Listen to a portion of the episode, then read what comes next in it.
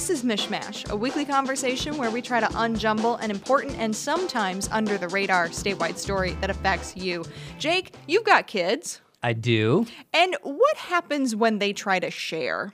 Well, I think as any parent can probably attest, although sharing may be caring, it is not always easy. And that is actually, I think, the case also with some adults, certain adults at the state capitol these days. Indeed. In fact, it's all about sharing the power. Right now, the Republican led legislature is really trying to curb some of the governor's powers because they say that she's not exactly playing fair.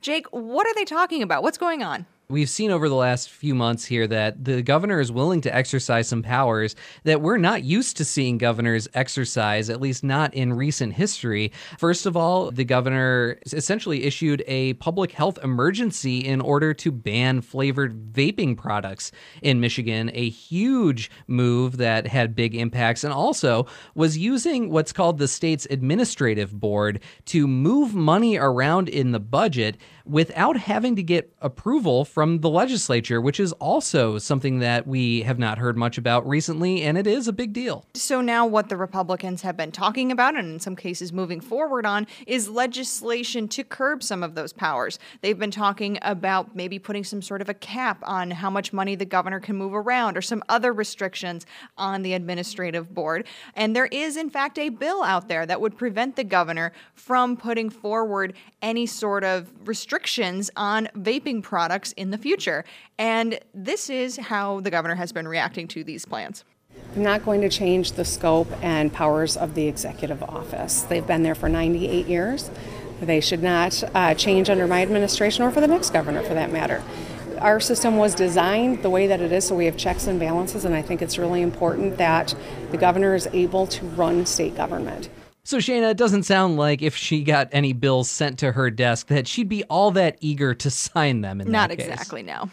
I would just wonder how fast they would go in the garbage can. Uh, but, Cheyna, I think this goes back to something that we've talked about before, which is the legislature passing changes to the way things work based on the scenario that they're currently in and the situation that is currently presenting itself. We could think about straight party voting in Michigan, which the legislature banned with the thought that it would affect Democratic candidates.